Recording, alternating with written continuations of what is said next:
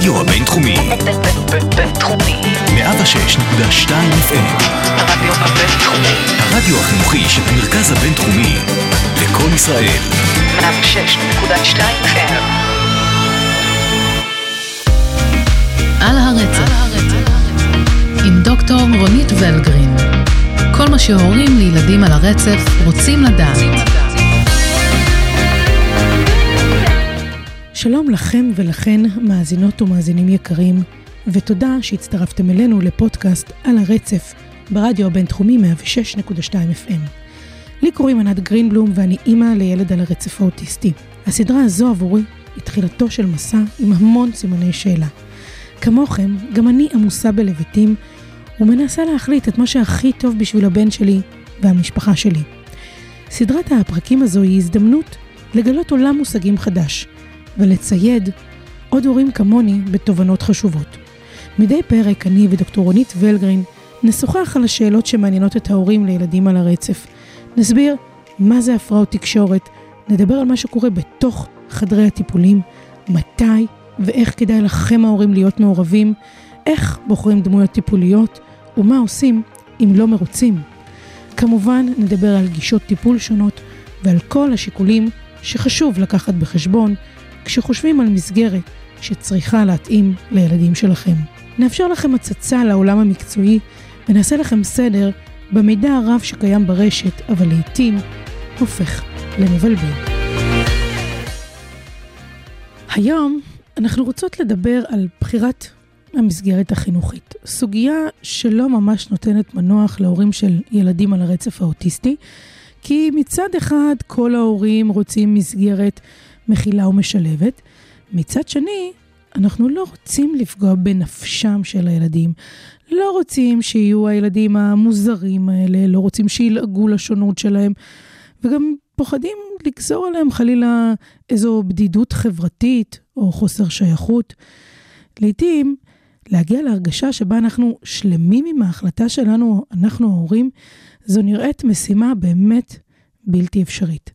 אז בפרק הזה אנחנו נדבר על מה כדאי לדעת על המסגרות השונות, מה ההבדלים ביניהן, וגם נסכם את העונה המיוחדת הזו וניתן הצצה לעונה הבאה.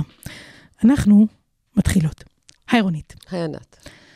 אני יודעת שזו בקשה מוגזמת, ובכל זאת, סכמי לי את העונה של עשרת הפרקים שהקלטנו. מוגזמת לא, מורכבת, קשה, אין ספק. אני חושבת שהמטרה שלנו בכל העונה הזו הייתה לדבר על החיים עצמם, לדבר על המציאות, לדבר על השאלות שעולות מתוך השטח, שעולות מההורים, ולתת איזושהי אה, הצצה על אה, מה קורה בחדר הקליניקה, איך אנחנו מתייחסים לכל נושא הרצף האוטיסטי, מה כדאי לעשות, איך מדברים על זה. לפרק קצת את הדבר הבלתי ברור הזה, מאיים, עננה, ל... למשהו רציונלי, למשהו של כאן ועכשיו. תני לי להגיד. יאללה. לתת ודאות לאי-ודאות. אוקיי. אני חושבת שזה מה שאת הבאת לפודקאסט הזה. ש-43 שנות ניסיון כן ייתנו להורים שמקשיבים לפרקים שלנו, מתוך ניסיונך הכל כך גדול, מתוך מפגשים עם מאות, אם לא אלפי, כן, מטופלים, מטופלות, והורים כמובן, וסבים וסבתות, משפחה ומורים, זה באמת לתת ודאות במקום של חוסר ודאות. עכשיו, סליחה שקטעתי לא, אותך, לא, בסדר תמשיכי. גמור, אני מקשיבה. הקשבתי לכל מילה.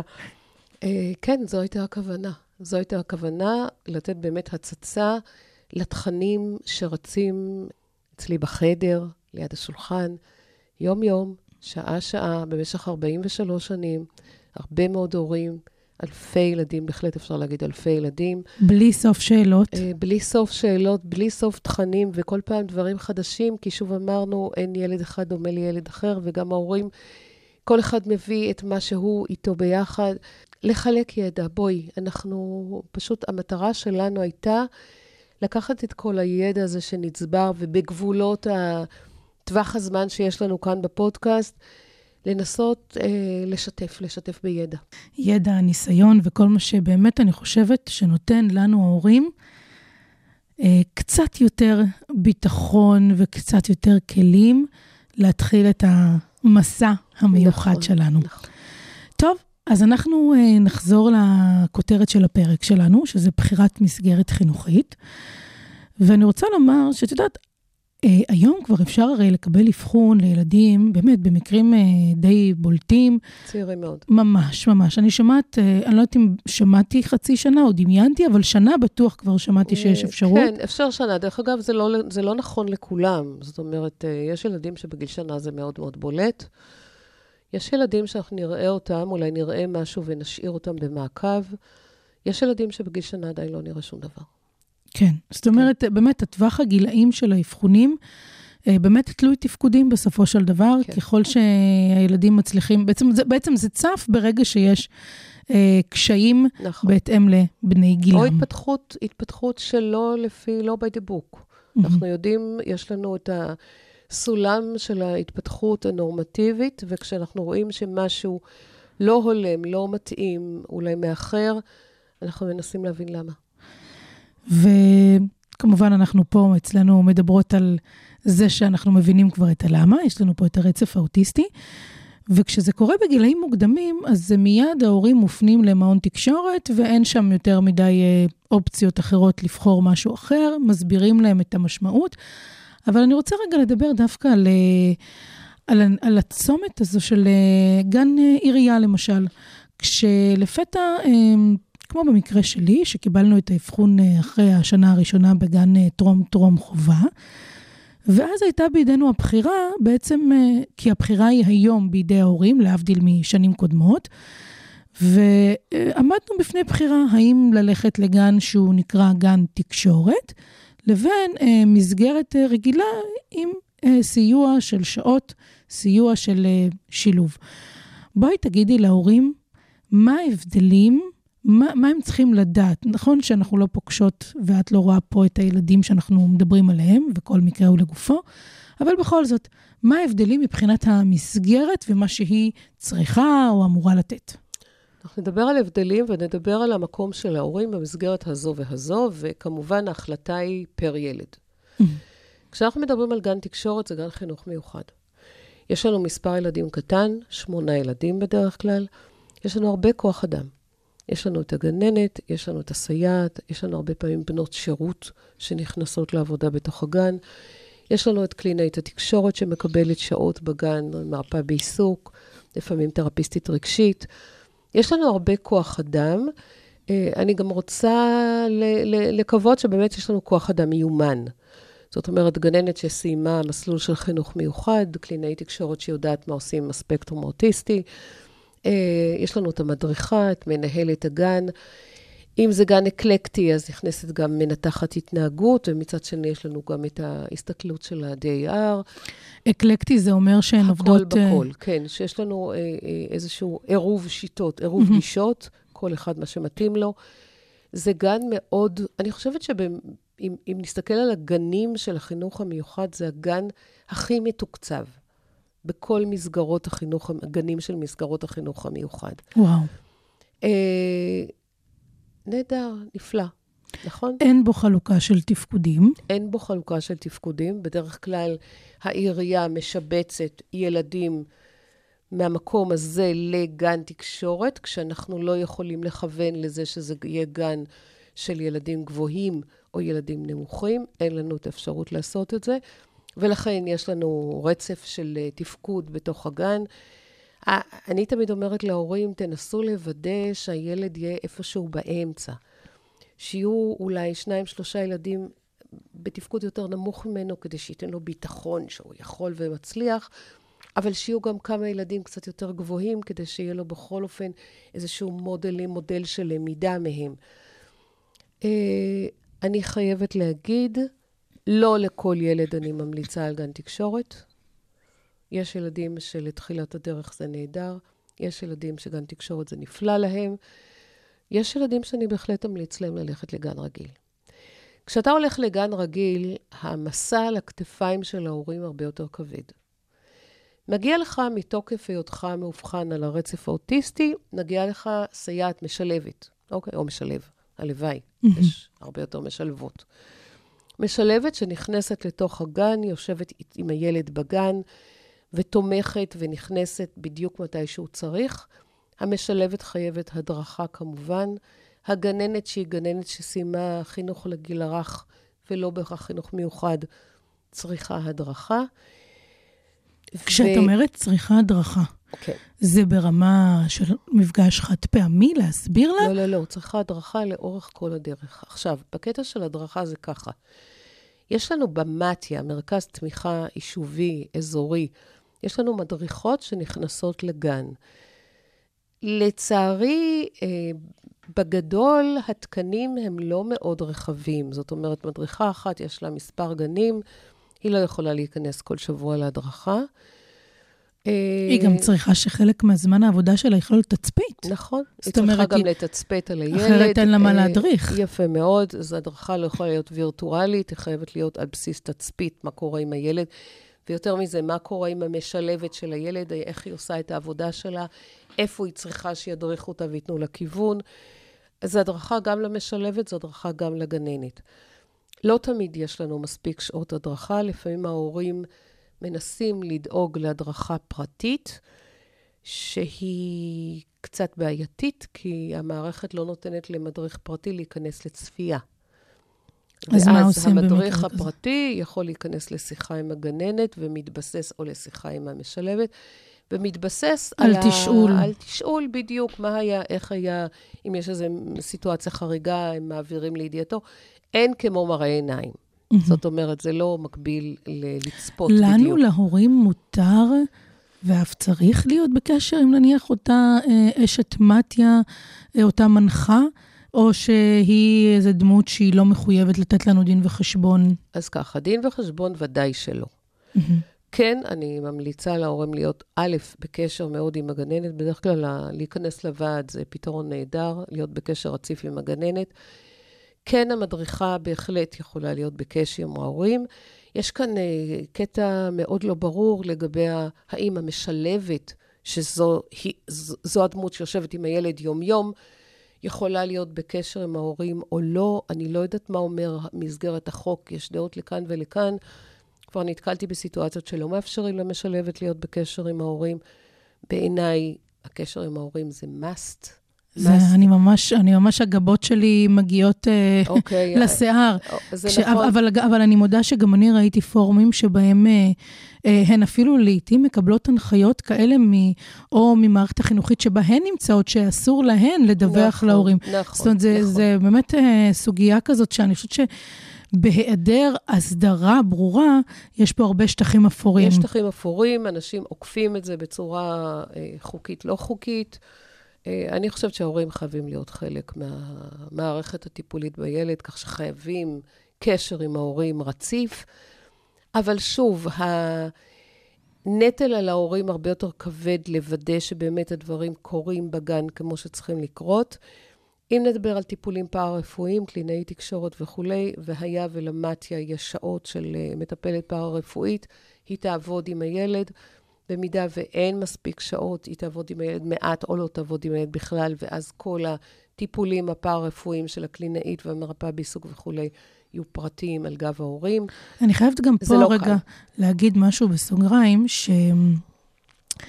שכשאנחנו אה, היינו בשלב האבחון, עדיין לא קיבלנו את תוצאות האבחון, אמרה לי הגננת שהייתה מיועדת להיות גננת בגן רגיל של הבן שלי, אמרה לי, תשמעי, היה לי פה ילד משולב, ואין לי חדר כמו שצריך לטיפול. הייתה מגיעה אליו קלינאית, והיא הייתה צריכה לשבת איתו ברעש. הגן הרגיל הוא פשוט לא מותאם לטיפולים הפרטניים. אז היא אמרה לי, אז תיקחי בחשבון, כשיציעו לך שילוב, כי המערכת, אגב, שצריכה מערכת לתגבר החינוכית, בטיפול. בדיוק, המערכת החינוכית, היא ממש נותנת בהגדרה, בדיפולט, היא דוחפת לגמרי לשלב, שזה יכול להיות מניעים מצוינים ורציונליים, אבל לא בהכרח תואמים אה, צרכים של הילדים. כשזו החלטה אז גורפת. ענת, לא, המערכת החינוכית לא דוחפת לשלב. לפעמים אנחנו אפילו נאבקים במערכת החינוכית כי אנחנו רוצים לשלב. לגבי קלינאית תקשורת, אני עבדתי שנים במסגרות חינוך רגיל עם ילדים על הרצף. יש תמיד בגן את החדר הנוסף שיש לו דלת. אז נכון שיש רעש. מצד שני, האופציה שלי לקחת את הילד ועוד שני ילדים מהגן למשחק משותף בחדר הקטן, היא נהדרת. מה שאני לא יכולה לעשות כשהילד מגיע אליי לקליניקה, לטיפול, והוא מגיע אליי לבד. ואני יכולה לשדך לו ילד אחר שמטופל אצלי, שמן הסתם יש לו גם את הקשיים שלו ואת הבעיות שלו. פה אני כן יכולה לעשות רוטציה בין ילדי הגן, וכל פעם לצרף אליו ילד או שניים לטיפול משותף. בעיניי זה נפלא ונהדר. אבל אה, אז אה, אם נעשה את זה שורה תחתונה, פלוסים ומינוסים. בואי נלך על כן. פלוסים ומינוסים. גן תקשורת, מספר ילדים קטן, הסתכלות יותר אה, אה, פרטנית, אישית, תוכנית פרטנית לימודים אישית הילד, לשנה. תוכנית לימודים אישית לשנה, צוות מאוד גדול, מינוס אחד גדול מאוד, המודלינג שהילד מקבל לשפה, לחברות, למשחק, להתנהלות, היא של ילדים על הרצף האוטיסטי, חלקם נמוכים ממנו.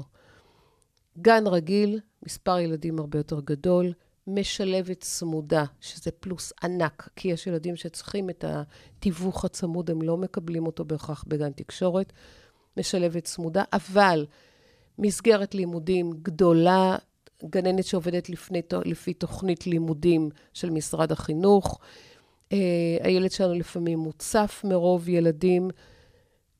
פלוס גדול, יש לו שוב modeling מאוד נורמטיבי של משחק, של שפה, של חברות, שאנחנו כן רוצים בשבילו. שורה תחתונה, לא לכל ילד מתאים גן תקשורת, לא לכל ילד מתאים גן שילוב, אנחנו צריכים לעשות את ההחלטה פר ילד, יכולות שלו, קשיים שלו ומסוגלות של ההורים. שאת זה גם יכול להגיד לנו איש מקצוע פר ילד, ומסוגלות נכון. של ההורים, את מתכוונת, האם אנחנו כהורים, יש לנו באמת את המשאבים האלה, ללכת ולהשלים את הטיפולים? לא רק משאבים, גם אנרגיות. כן. זאת אומרת, באיזשהו מקום, כשאני מביא ילד לגן תקשורת, מכניס אותו בבוקר, מוציא אותו אחרי הצהריים, ויודע שהכל מתנהל סביב הילד והוא מקבל הרבה, אני נינוח. כשאני יודע שהמקום שלו בגן רגיל, והוא יכול באמת להרוויח ולהתקדם הרבה יותר בגן רגיל, אבל עדיין יש לי נטל על הכתפיים הרבה יותר גדול של ניהול השהות שלו בגן, מאשר בגן תקשורת. פלוסים ומינוסים, לצערי אין אמת מוחלטת. אנחנו באמת הולכים על פי הילדים והמשפחות. אה, כן, יש ילדים שאני לא אמליץ להם ללכת לגן תקשורת. יש ילדים שאני לא אמליץ להם ללכת לשילוב.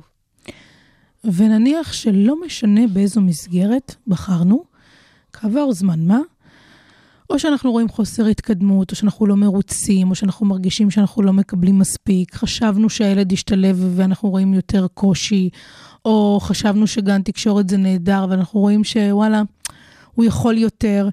יש אפשרות לעשות מעברים במהלך שנת הלימודים?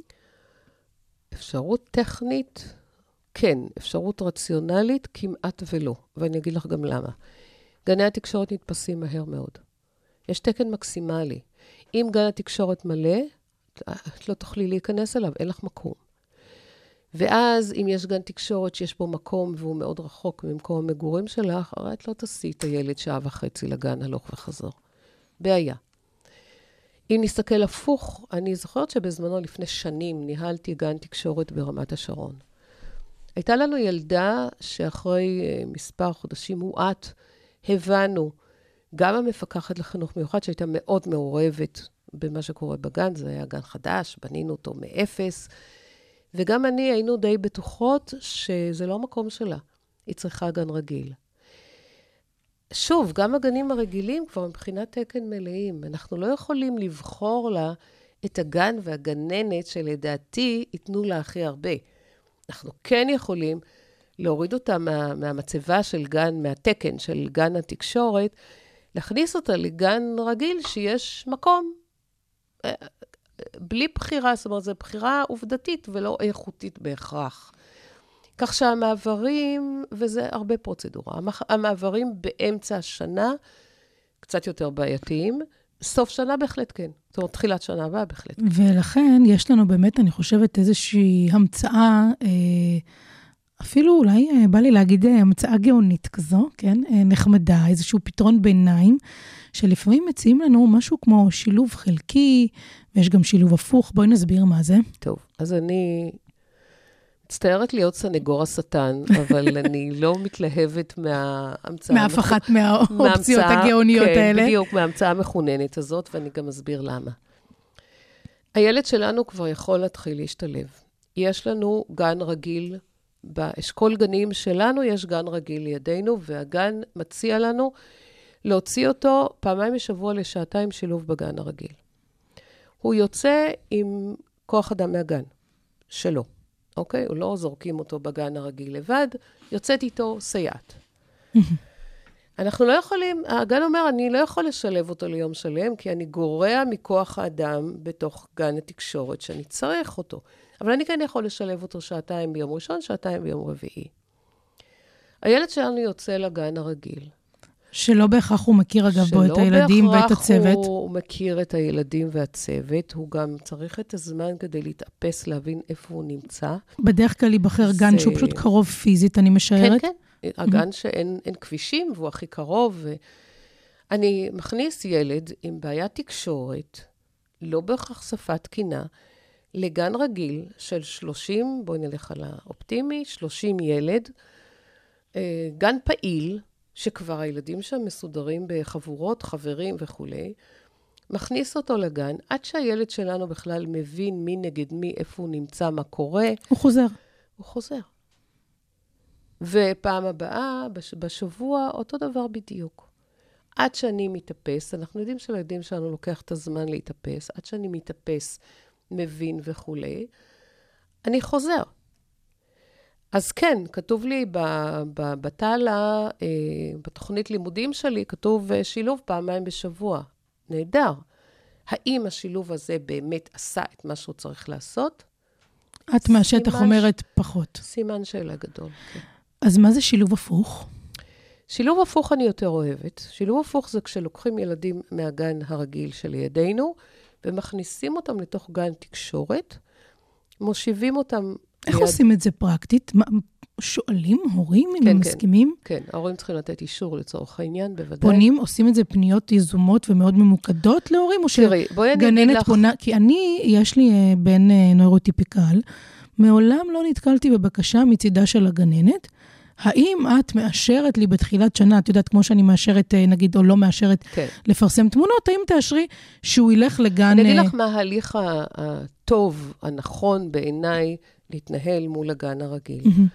ושוב, אני לוקחת את זה מהחוויה שלי בתור אה, ניהול גן תקשורת, שלידו הוא באמת נבנה ממש קרוב לגן רגיל.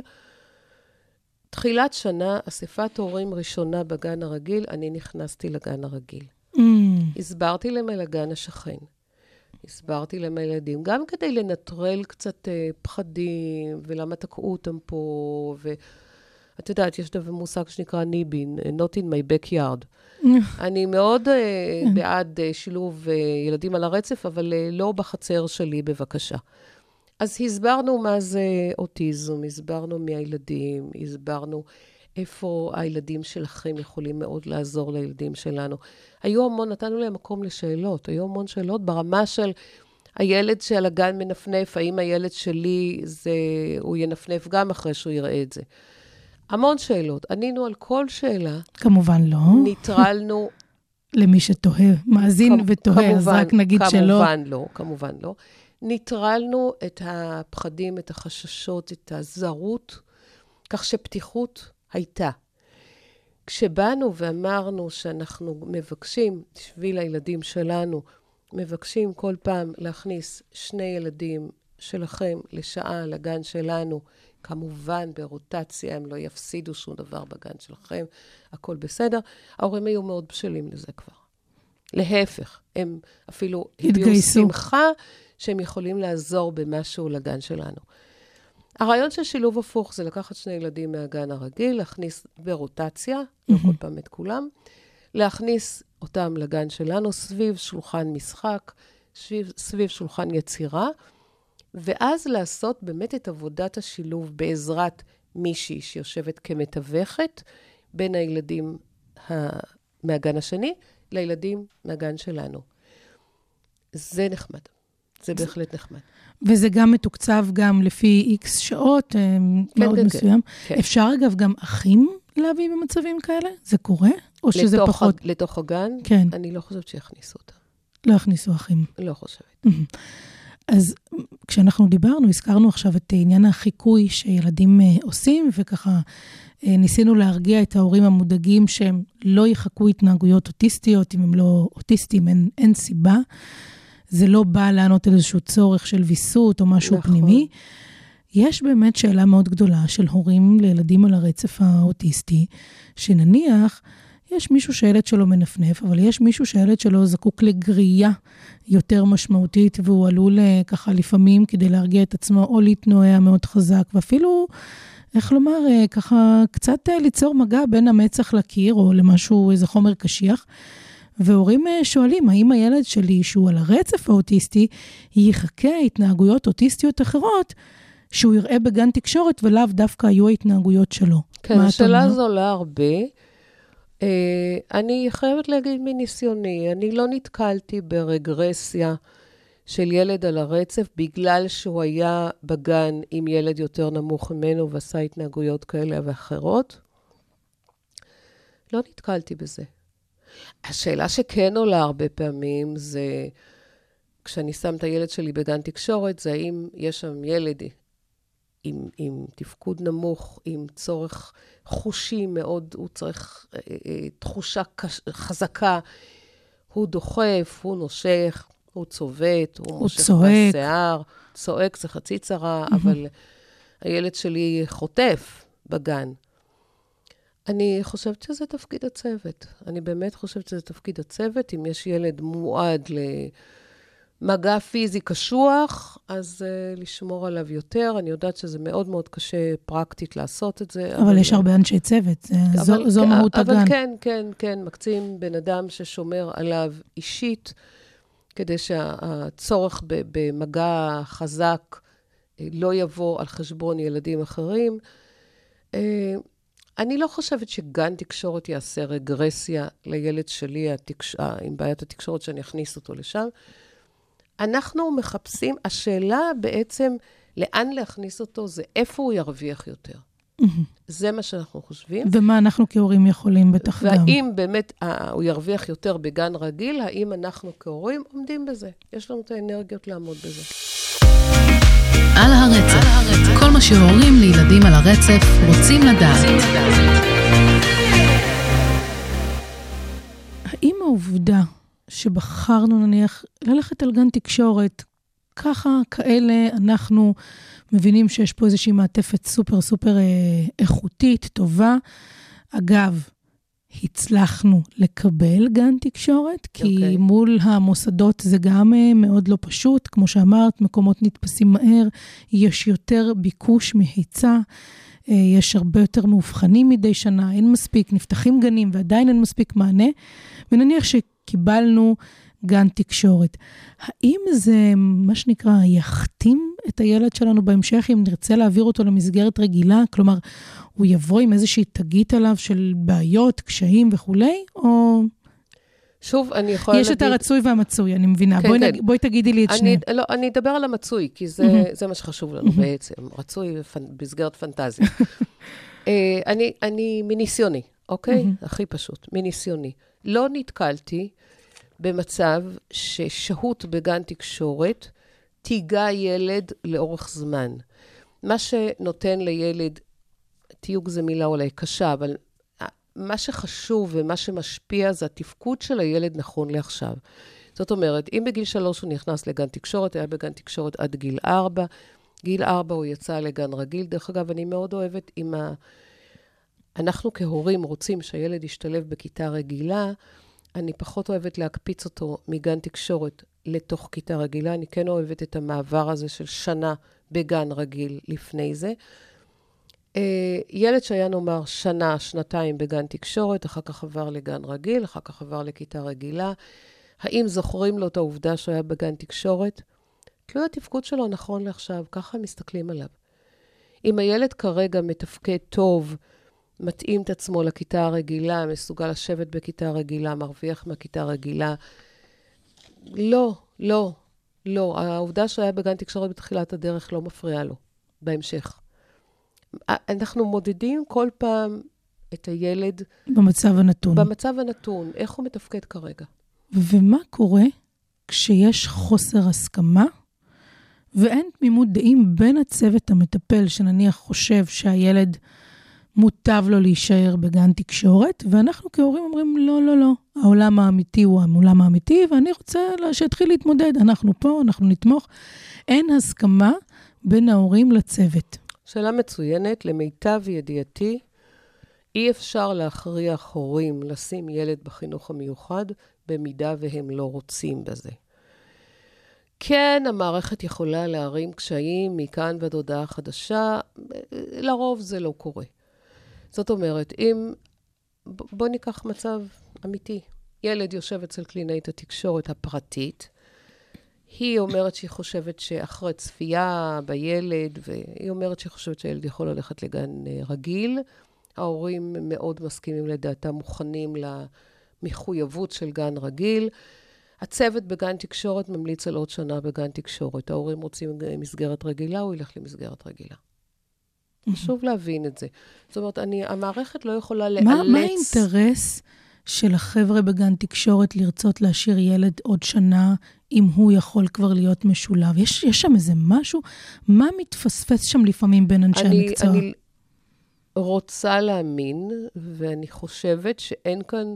אם נדבר על הצוות ולא על המערכת האדמיניסטרטיבית, שמנסה לעבוד על תקנים ולסגור גן, אני רוצה להאמין, ואני באמת מאמינה, שהצוות המטפל והחינוכי בגן תקשורת, אם הוא חושב שהילד צריך להישאר עוד בגן תקשורת, הוא מאמין בזה. זה אמיתי לחלוטין.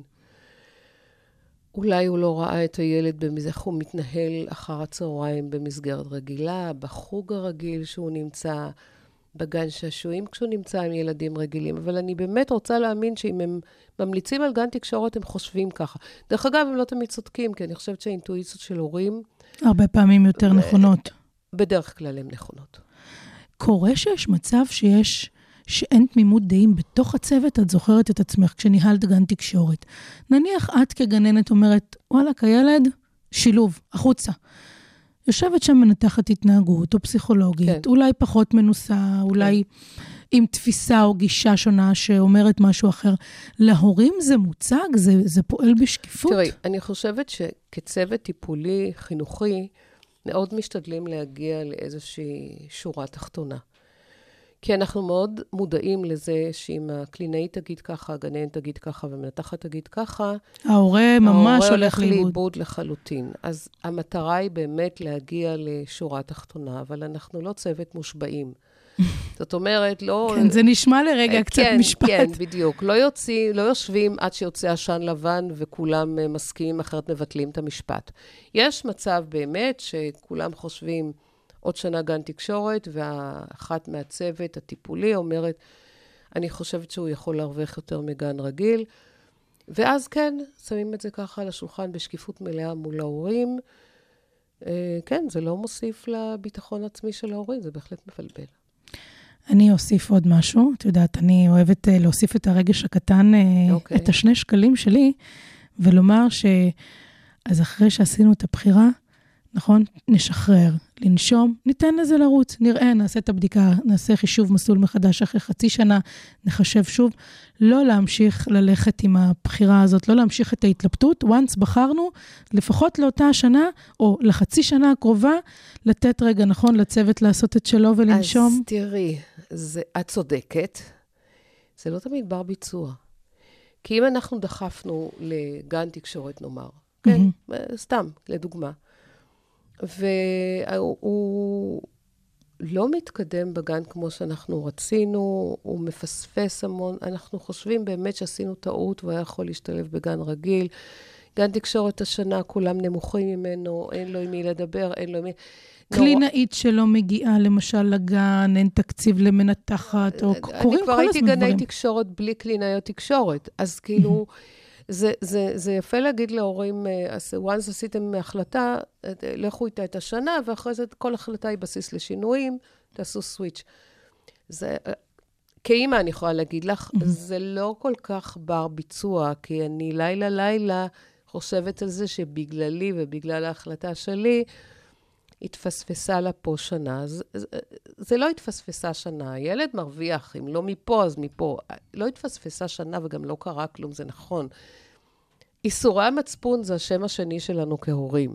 לא כל כך קל, אפשר, לא כן, כל כך רק, בקלות רק בואי זורקים ננתב אותם למקום טוב. אז בואי נגיד שאם אנחנו חושבים שנניח משהו שם לא עובד, אני חושבת שהכי נכון זה למצוא בן אדם שהוא לא חלק מהצוות הקבוע והטיפולי, להיות מה שנקרא עם second opinion, אולי במעקב, נכון. לבוא, לראות, לקבל עוד חוות דעת שלא נמצאת באינטראקציה היומיומית, לראות האם אם אנחנו, אם החששות שלנו נכונים או לא נכונים, בנוגע למה שקורה בגן או במסגרת שבחרנו, וכמובן, בהתאם לזה, לבחור uh, תוספות, אם צריך, uh, אם באמת אין שם קלינאית, או אם העבודה ועוד היא... משהו, ועוד משהו. לא לוותר, זה נכון שאפשר תמיד לתגבר מהצד אם יש אפשרות כלכלית לעשות את זה, לא לשכוח. אבל לא לוותר למה שקורה כרגע בגן. אם אני חושבת שבגן ממעיטים בערכו, הוא מסוגל להרבה יותר, לקבוע פגישה, לשבת, לשים את הדברים על השולחן, ללחוץ, להגיד, תראו, הוא יכול הרבה יותר, באחר הצהריים הוא עושה ככה, הוא עושה ככה, אני מבקשת, תשנו לו את התוכנית, הוא, אתם מפספסים אותו.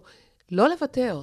יש לו שנה פה, אני כן רוצה שמהשנה הזו ירוויח משהו, אפילו אם אולי הוא היה יכול להרוויח יותר במקום אחר, אני לא רוצה לוותר על השנה הזו. וואו, שבו, דברו איתם. איזה עצות חשובות ביותר, באמת, חשוב ביותר. טוב, אז uh, עכשיו, אחרי שהבנו שמסגרת חינוכית מכיתה א' עד י"ב זה הרבה מאוד שנים של עבודה מאוד מאוד אינטנסיבית, גם במישור הרגשי, החברתי, הקוגניטיבי. בואי, בלי יותר מדי ספוילרים, בואי נספר להורים על מה תהיה סדרת uh, פודקאסטים על הרצף בעונה הבאה, על מה נדבר. אוקיי, אז בלי ספוילרים. בסדרת הפודקאסטים הבאה, אנחנו ננסה להתייחס למלאכת השילוב. נדבר על איך מחליטים באמת מה המקום החינוכי האידיאלי עבור הילד שלי, איך אני באמת עושה את ההחלטה הזו על בסיס אלה נתונים, איזה פונקציות חשוב להכיר במערכת החינוכית אם אני מכניסה את הילד לשילוב פרטני, מי האנשים הפעילים בתוך מערכת השילוב, ההבדלים בין מסגרת חינוכית תקשורתית למסגרת רגילה, אני מדברת כרגע בתוך בית ספר רגיל, יש לנו את הכיתה התקשורתית ויש לנו את הכיתה הרגילה. איפה אתם, ההורים, בתוך מערך השילוב? מה התפקיד שלכם? ויש לכם תפקיד ענק בתוך מערך, מערך, מערך השילוב, סליחה. ננסה לגעת בפער בין רצוי לבין מצוי, איך אנחנו, מה אנחנו עושים כדי לצמצם את הפער הזה. בקיצור, אני אשמח להיפגש איתכם בסדרת הפודקאסט הבאה, שתעסוק במלאכת השילוב.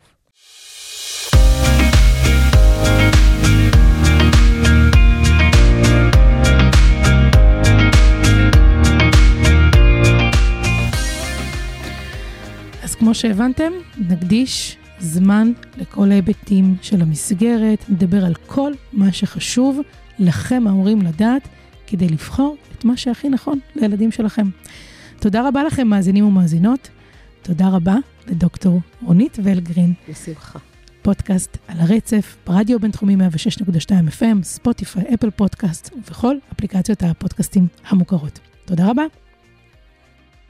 כל הנאמר בפודקאסט על הרצף אינו מהווה תחליף לייעוץ מקצועי. על הרצף, עם דוקטור רונית ולגרין. כל מה שהורים לילדים על הרצף רוצים לדעת.